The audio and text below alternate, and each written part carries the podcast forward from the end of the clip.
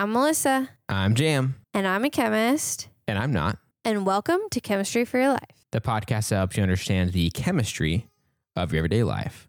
Bonus edition. I'm very excited for this bonus edition. I guess I'm always excited. Maybe I should stop telling people that. Yes. I mean, they're exciting. Why not? They're exciting. I think this one's going to be especially fun. So if you've never listened to one of these Q&R episodes or bonus episodes or whatever, exactly what it sounds like. We do these, actually we've always done them once a month, huh? Always once a month, but now once a month in place of an episode. That's right. We used to do them in addition to, and that was a lot of work, and that kind of killed us a little bit. So yeah. A lot of work, especially as a grad student and a new father. You know? Yeah.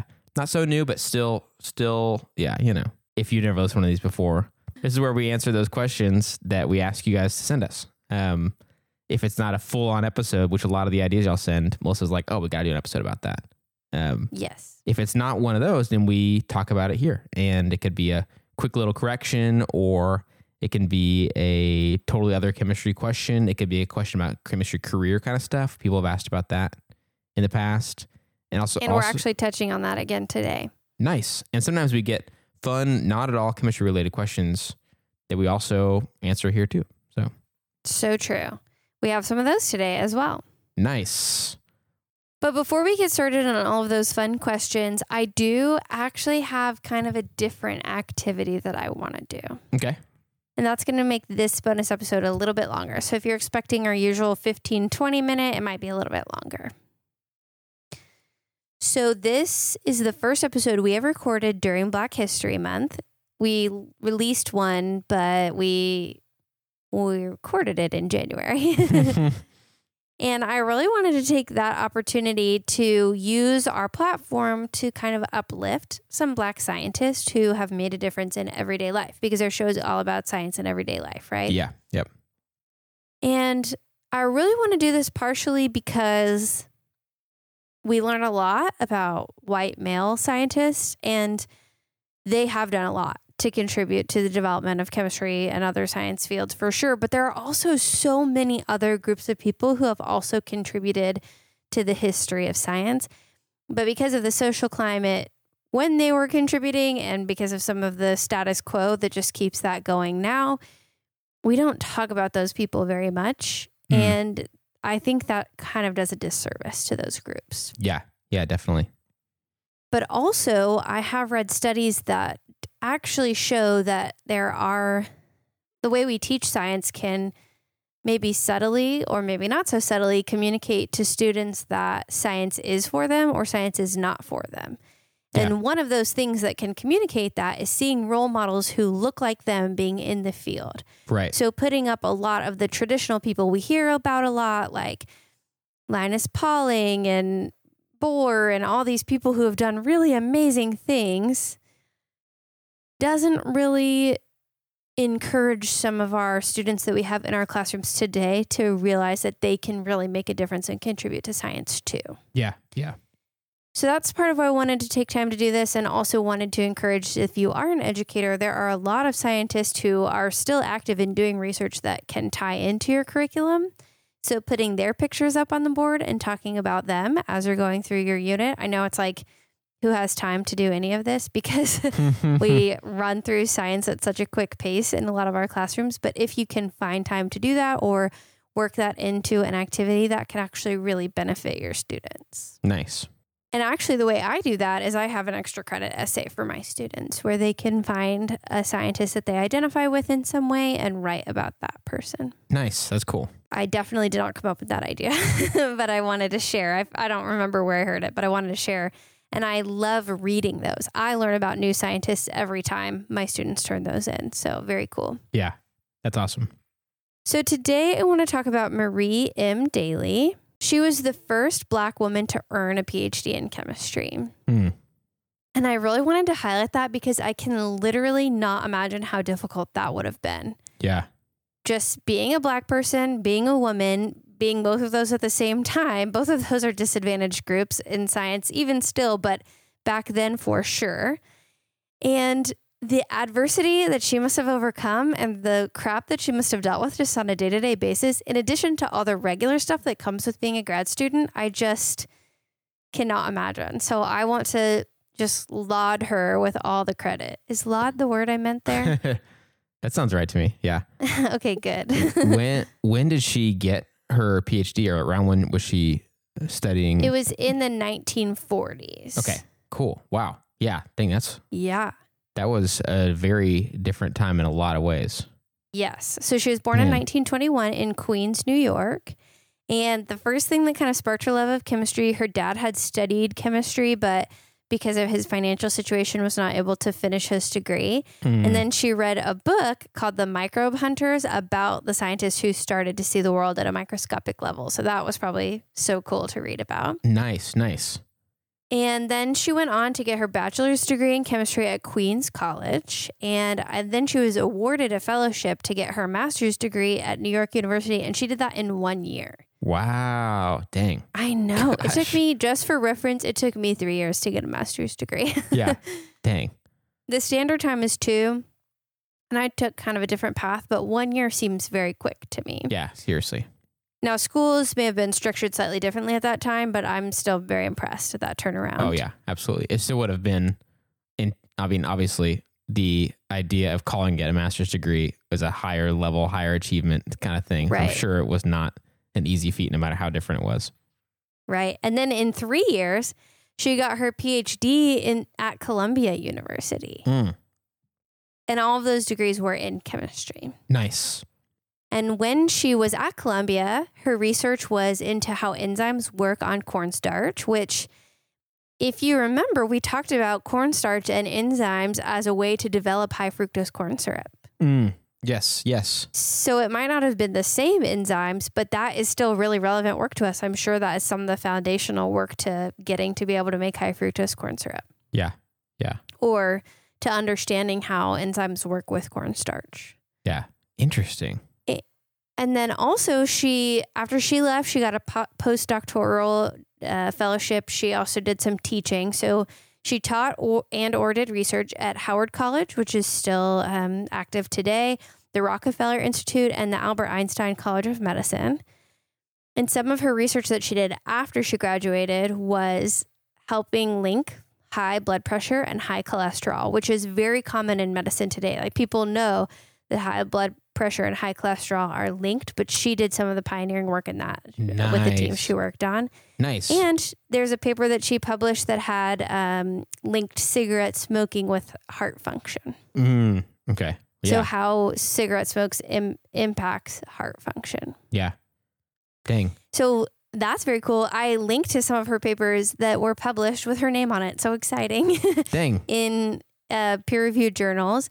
That you can find that on our show notes. But then she finished up with creating a scholarship in her dad's name for students at Queens College who are studying chemistry and physics. Man, that's awesome. Isn't that so cool? Very cool. Yeah, absolutely. I was very excited to read about her. I'm especially like, just, of all those things that are really cool, I have know a little bit more and have like seen some of the history behind just how hard it was to start proving some of the connection of health affects cigarettes and how they affect our health. So knowing that she was part of that is really cool to hear. Yeah, I was really excited to learn about her. I'd never heard about her before. I tried to find articles on lesser known chemists who have impacted everyday life. And she was on a list from the Chemistry and Engineering News article put out, I think, last February. So I also linked to that as well. Nice. Very cool. So thanks, Dr. Daly, for all the cool work that you've done and for literally blazing the path for Black women studying chemistry. I feel like the work that you did in that way can never be highlighted enough. Yeah. And thanks for telling us about her, Melissa. That's awesome. Yeah, of course. All right. Now let's get into the listener questions. Okay. So this first question is from the username Boudreaux B. And they asked, when something stretches, what's happening at the molecular level? Okay, so I briefly looked this up, and I could not find any satisfying answers. Mm. I think they asked maybe in a message previously sent if like bonds are breaking, but I don't think That's not my instinct, because if you zoom into the molecular level, atoms are very small and they're held together, like next to each other, by intermolecular forces, right? Yeah. Well, I guess molecules are very small. Atoms are held together by bonds, and then molecules made up of atoms are held together by intermolecular forces. Mm-hmm. So my guess is that there could be increasing space between the molecules as the work is happening to overcome those intermolecular forces. So imagine like silly putty stretching apart. Yeah. You may be slowly overcoming the intermolecular forces that are holding together piece by piece. You're creating enough space until it's not attached anymore. Mm. I would be surprised if you were physically breaking bonds, because you'd have to be... breaking bonds and forming new bonds is a chemical reaction. Mm. So I think it's more of a physical change of the molecules physically separating than the molecules changing. Oh, yeah. I see what you're saying. Now, the one case where I think that might be different is in the case of breaking apart something like a salt. A salt is a lattice. So it's held together where a lot of ions, like positively charged ions, are surrounded by negatively charged ions, which are surrounded by positively charged ions, which are surrounded by negatively charged ions. Yeah. So that's an ionic bond. And if you break off a piece of salt, you're breaking off a piece of that lattice. So I would think in that case, you are overcoming the ionic bond, I think. Yeah.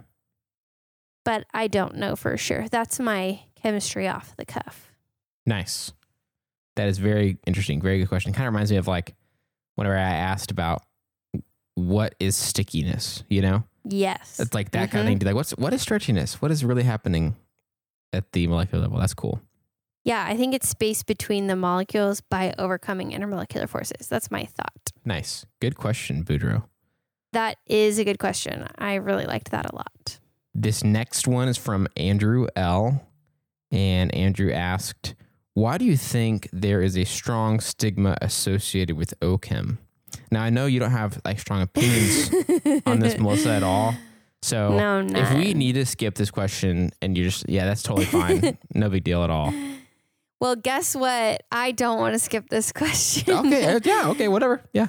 What do you want to do? So Andrew, this is my area of research, which Jam knows. So that's why he laughed at me. I wish I could tell you everything about what I have researched about it, but it's currently submitted for publication. So if and when that is accepted, I will be able to summarize my research without fear of being plagiarized or someone else trying to like kind of scoop me, basically. But in the meantime, I can tell you what I think and not what my research has found. For one thing, I think OCHEM has this reputation around it that it's really bad, and somehow this has spread beyond just chemistry. And so the way people feel about what they're learning, for example, fear of a subject that's been told is very hard, that can impact their learning experience. Yeah. And so I kind of think in some ways that is perpetuating itself, right? Like we've heard that OCHEM is going to be really hard, so we think it's going to be really hard, and then we get in there and we're scared, and so we're not functioning optimally because we have a lot of anxiety and fear around it, and then we don't do well, and then we tell other people that it's really hard. Yeah.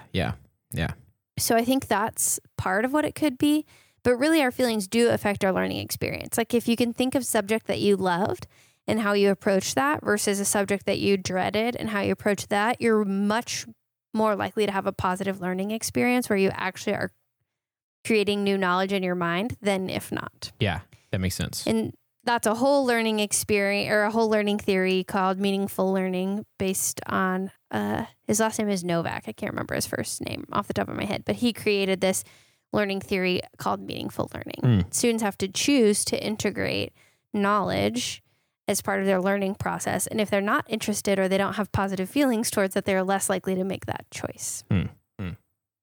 That's part of it. The other part of it is I think the class is not taught well. Mm. So we have developed these ideas about what students, quote unquote, need to learn in order to be successful in their next class. And I think that minimizes how much they experience of the scientific process, right? Where they're making observations and trying to figure out why the things that we're observing happen the way that they do. Mm-hmm. And it's not often related back to everyday life. It's like just a bunch of reactions thrown at you that you're expected to know, and then you leave the class and it never comes back in. Yeah, yeah. So that is part of why I made this podcast, is because I believe it's taught in a way that's unhelpful. Mm. And so I want to change that. And that's also some of the research I'm doing, and other people have similar research. So one thing that's emerging is something called systems thinking, where we teach chemistry concepts by looking at a big picture problem. Like, okay, climate change. What's all the chemistry concepts that we can teach that connect to this system? Mm. Rather than just teaching isolated facts that don't connect to each other and don't feel as if they have any real world experience. Yeah, that makes total sense. And then the last thought I have is that it's a lot of work. It's just really hard to learn organic chemistry. Even if you have an incredible teacher, if they're sticking to this curriculum that we've been told we have to teach and they're going at the pace that it goes at, a lot of times that's difficult to keep up with. Mm. And also learning organic chemistry, because you have to learn all of these like shorthand symbols, is kind of like learning a new language and then immediately you have to start speaking in the language. That is a great analogy. I've not thought about it like that, but that makes total sense why it'd be so hard then, you know? Yes. Yeah, it's really difficult. And there's even a book called Organic Chemistry as a Second Language. But if you think of it like that, I think you can have a little bit of grace for yourself. Like, oh, this is hard. Yeah. So it's going to take a lot of work. That's part of how it gets all of its reputation. Mm-hmm. But if you go in thinking this is hard, it's going to take a lot of work. It is relevant to my everyday life, though, and I am capable of doing it. If I put in the work, I think students would have a better experience than just the fear. Yeah. So I try to address that with my students at the beginning of class, but it's hard. Yeah, yeah. So those are all my thoughts on why it has a stigma associated with it. But once my paper gets published, I could tell you all about that. And really, I could talk about the stigma associated with OCHEM all day. Nice. So. Yeah. So that's a little teaser, sort of, in some ways. Yes, it is a teaser. It's been very hard for me not to talk much about my work now. I'm very excited for when I'll be able to do that. Yeah, definitely. We are too. So this next question is from Katie H. And Katie asks, why do I feel like I'm buying better water when it has a higher pH? So I have heard a few people ask me this question. And first I want to say, what does it mean when you have higher pH water or alkaline water? Those mean the same thing. Uh-huh. And pH is basically just a measure of hydronium ions or H plus ions, or basically protons without electrons attached to them in water. Mm. And the more you have of those, the lower your pH, which I know that's kind of counterintuitive. Yeah. And then the less you have, the higher pH, and it's actually more basic. So basic is a bigger pH. They both start with B, and it has less of those H plus ions floating around, or hydrogen ions, protons, whatever you've heard them called, all those things. Yeah. But honestly, I don't think it is better water. I think there is a marketing campaign that wants you to think that, and they've been pretty successful, but I've found a few research articles and I linked them below, and none of them have conclusively shown that it does anything positive in your body. Mm. However, I think there is one thing that it could change, and that is the environment in your stomach and your gut.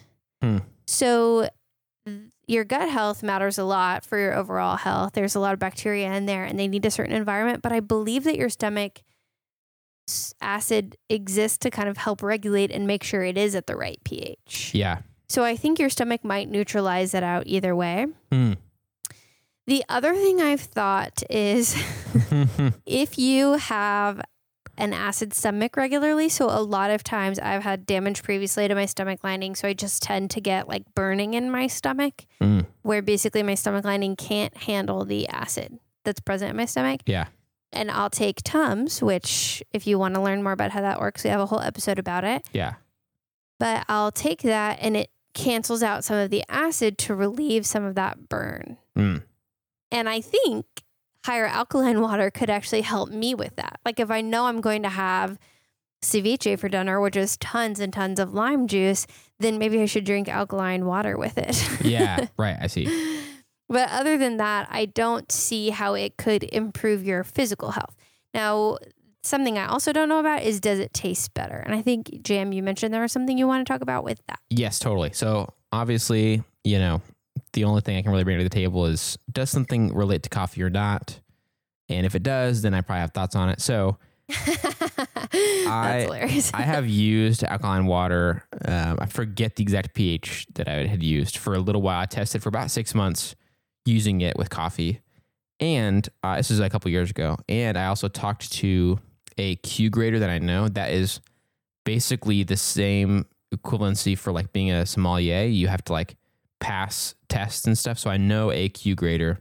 It's a really difficult process. Basically, you have to have like be able to prove that your palate is accurate, which is so hard to think about. Yeah, that is hard to think about. And accurate to what? Yes. Like some objective standard. Yes, exactly. And it's like, and sometimes they'll do things to the coffee to make you, that they know they did, and see if you can taste it. So that's one of the ways they do that.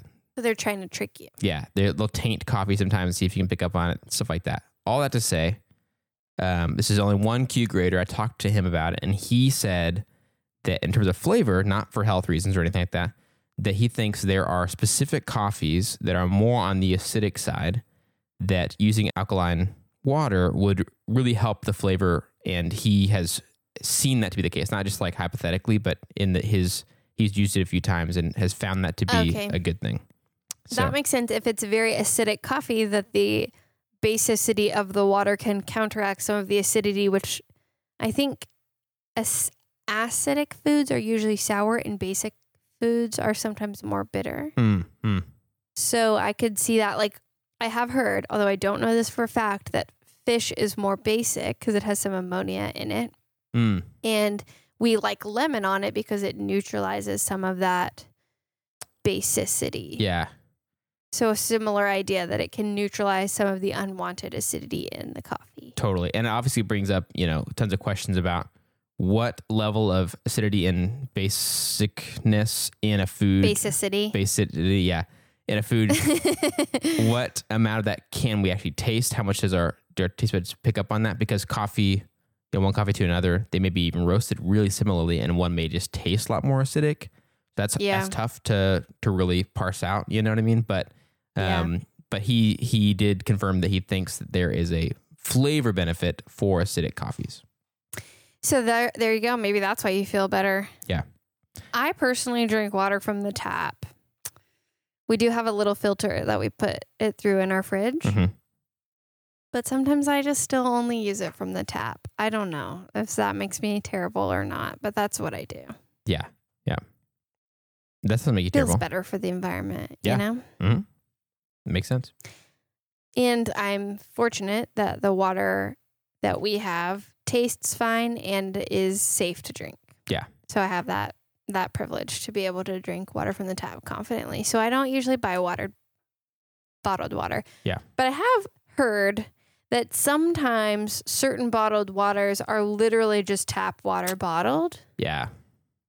So really check things out and see what you're buying. And if you're buying alkaline water, really ask yourself why you're buying it. Is it for the taste, or is it for what you think might be health benefits that aren't proven yet? Yeah, that's good. So this next question is from Sheeran, I believe is how it's pronounced. If I mess it up, I'm very sorry. Sheeran asked or said this: honestly speaking, I'm really interested in chemistry, even if it's difficult concepts, but I'm afraid of sticking in the lab for the rest of my life. For this reason, I have no desire to continue my passion in the field. Okay, that totally makes sense. I also didn't want to be in the lab for the rest of my life. One, because it's not the safest, healthiest environment to be in, day out, especially if you're a woman and you want to become pregnant at some point. That kind of adds new complications that you would have to plan to deal with. Women can for sure work in lab long term if they want, but that just wasn't something that I wanted to deal with. Yeah, yeah. So here are a list of chemistry jobs that you can do with a chemistry degree, even outside of a lab. Research in a lab is one of them. You could teach. You could be a chemistry tutor, and if you're really good at it, you can make up to and above $100 an hour. You could be a science communicator. That's what I want.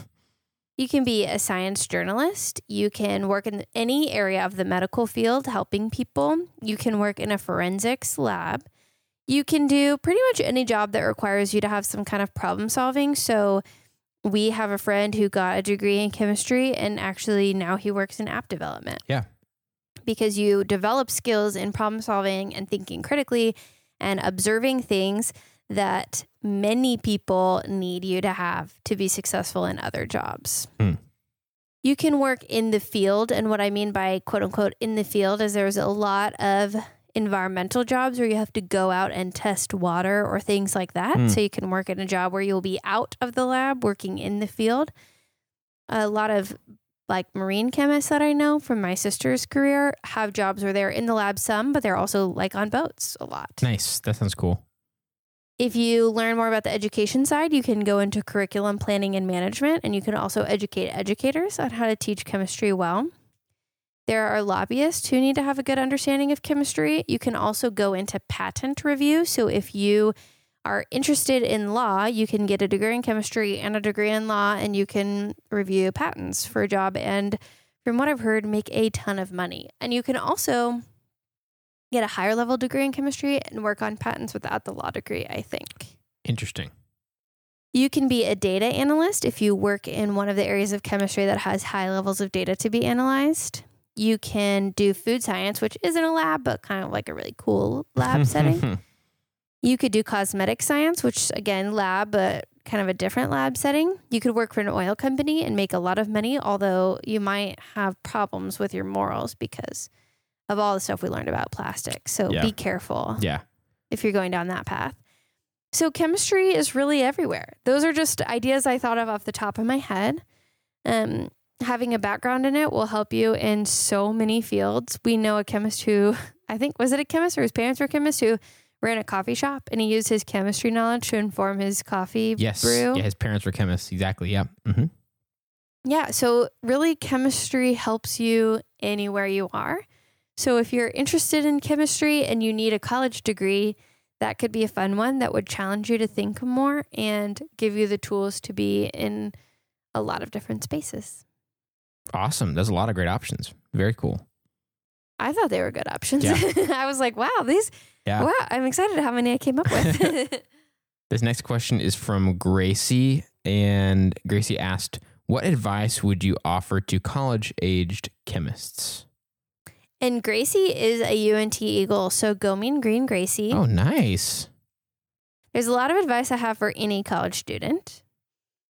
For any college student, I think it's okay to get enough sleep. It's important to get enough sleep. Yeah, for sure. And if your schedule doesn't allow it, you need to consider what to take off your schedule or how to manage that better so that you can sleep. I thought I didn't have time to sleep, but what I actually was doing was wasting a lot of time in college. It's also okay to change your mind about what you want to do. So I thought that I wanted to do organic chemistry research. And then the more I did that, the more I realized I wouldn't be happy in that long term. And so I switched gears and stopped my PhD at a master's level and changed programs and started back over at the age of like 27 or 28. So I think some people think it's too late for me to change my mind, but it is never too late for you to move closer towards doing something that will bring you joy long term. And I think you should make friends in any job that you're in any class that you're in, any opportunity you have to make friends and study together. That will make your college experience a lot better. And honestly, after watching my mom get sick and pass away, her coworkers were there, but her actual work was not there. So it's really more about the way that you care about the people around you while you're doing the work that you're doing, I think, long-term in our lives, rather than the work that you're doing. I think being a good worker is important, but I think having friends while you're doing the work is also really important. Yeah, yeah. And then for chemistry specific, I think you should do undergraduate research to see if that's something you want to do. And there's a lot of cool opportunities. I actually talked about this on my TikTok. The two main ones I know is you can do undergraduate research at your university, or you can do something called an REU, which is a research experience for undergraduates. It's funded by the National Science Foundation. I think it might only be open to American citizens or students studying in America, but you can go anywhere in the world to do it, and you basically get paid and your living expenses covered to do science for a summer, and it's incredibly cool. That sounds awesome. Yeah, this is very cool. So that do undergraduate research so you can see if you would want to be in a lab long-term or be exposed to other things and develop new skills and learn about how people live in other areas. Yeah. Any other advice you'd have for college student, Jam? I think this has come up in a couple of Q&Rs in the past, and I can't remember exactly what I said in the previous ones. I probably had a little bit more time to kind of think of a response, but I would kind of reiterate what you said about time management. I think it behooves any student of any, major or whatever degree you're in, to find out what works well for you to manage your time well. If it's like your digital calendar or a paper one or whatever, block out time for things. For one, just for studying and homework, stuff like that. Don't leave that late, obviously.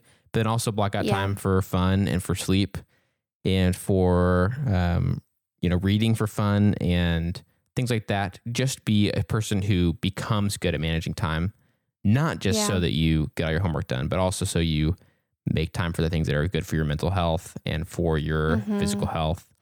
I think it's really important to find a thing that you can do physically that you enjoy.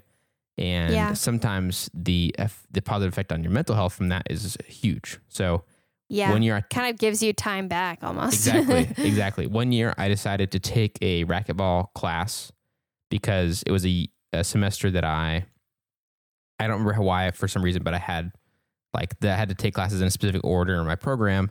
And so I had a slightly lighter load one semester and added a racquetball class. And obviously I could have just gone and played racquetball on my own anyway, but I wanted to learn it better. And it was so fun. It was great.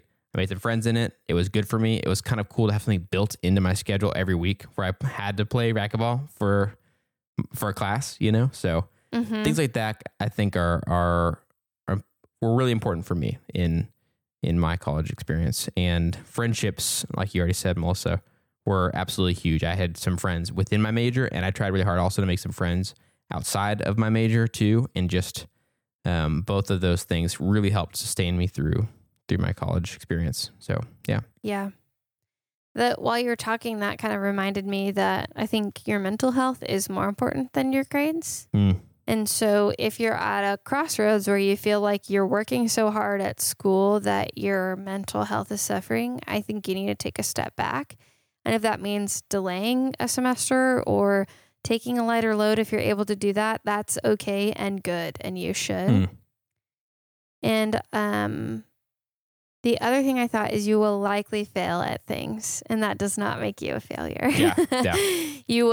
You're going to have some of the hardest classes you've ever had, and some of them are not designed well, and some of them maybe won't have the best teachers. It just depends kind of, but you aren't a failure because you've experienced something new and difficult that you weren't good at right away, and that's okay. And if you really love the work that you're planning to do, it's worth it to push through that failure. Mm. I think. Yeah. So those are my thoughts. Good question, Gracie. Yes. And I'm hearing right now, if you can't see me guys, but I'm touching my ear like a newscaster would. I think we have another correspondent on the line who might have a thought or two on what helped them in their college season. Is that right, Melissa? Yes, I think here with me, just walked into this space, is Mason K. Mason got his engineering degree from West Texas A&M University in Canyon, Texas, and he wants to share some thoughts on how to be a good... I've lost my newscaster voice. Mason, what helped you be good in college? What helped you succeed? What advice would you give to an undergraduate student? This is a lot to think about on such short notice. When you're studying for tests, what I used to do is kind of split it up. So don't cram. Try to cram all the night before. You want to spread it out a little bit. And if you do decide to cram the night before, you're going to want to study both in the night and then go to sleep, get your sleep, and wake up in the morning and study again that morning. Like refresh the things, like go over what you thought you didn't do as well at the night before, and refresh your mind on that stuff. That's actually supported by learning theories that you learn better if you do a little at a time spread out because you interrupt your forgetting process regularly. And sleeping helps you perform a task better. So I tell my students if they're going to pull an all-nighter, please do it 2 or 3 days earlier and then sleep before the exam. But really, I beg them not to pull an all-nighter because it is not worth it for your long-term mental health. I think not sleeping enough is part of why my body doesn't function well, because not sleeping, your body interprets as being under attack and it activates your immune system. Yeah. Fun fact, learned it in a grad student presentation I did. Okay, well, thanks for that input, Mason. You're a good correspondent, and we're going to get back to our Q&R. Bye, Mason. Bye, everyone. And Jam. So this next question is from Renee C., and she asks, what would you do if you didn't have to work? Well, Renee, I would do the same thing I'm doing now, except I wouldn't be looking for a job after I graduated. I would just, instead of doing graduate school teaching and my podcast, I would only do my podcast. That would be the dream, is do this podcast. And then I also have a TikTok where I make fun chemistry content and a YouTube where I actually do more OCHEM course material. So I would probably just do those and then go to beautiful places and spend a lot of time in nature, like with trees and ice and lakes. Nice. What about you, Jam? I'm in a similar boat in that I think a lot of the things I currently do would not change, to be honest. Maybe... I know what would change. What would change? If your wife didn't have to work. Yeah, definitely. That would be the dream for you. If my wife didn't have to work, for both of us, that would be the dream. She would have a much more interesting answer for this. But one thing that would be a natural result, she'd get to spend more time with our son. Mm-hmm. And that would give me a little more time also to do things like the podcast and the church stuff that I do as well. So there's a few ways that would give our life just more elbow room. But what's cool, I think, is that I have tried really hard to make room as much as I can, even though, it is hard, for the things I want to do that aren't, that unfortunately don't make money or don't make very much, and try to have that be a part of my life no matter what. And so, and that's partly just because I want to, and it makes me happier and all that stuff. So, yeah. Yeah.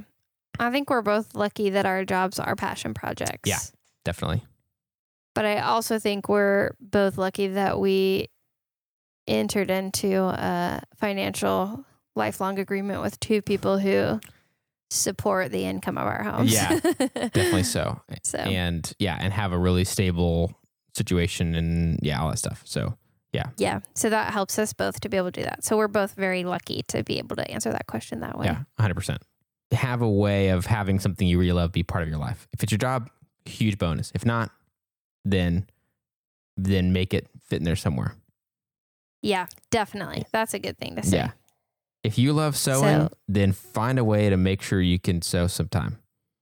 Ooh, I'm taking that on as a hobby, actually. I just bought a used mini sewing machine for $40, and I'm very excited. Nice. Awesome. Totally random out of my head. I just thought that's something that some people can make a career and some people can just do for fun, That's a good one. Yeah.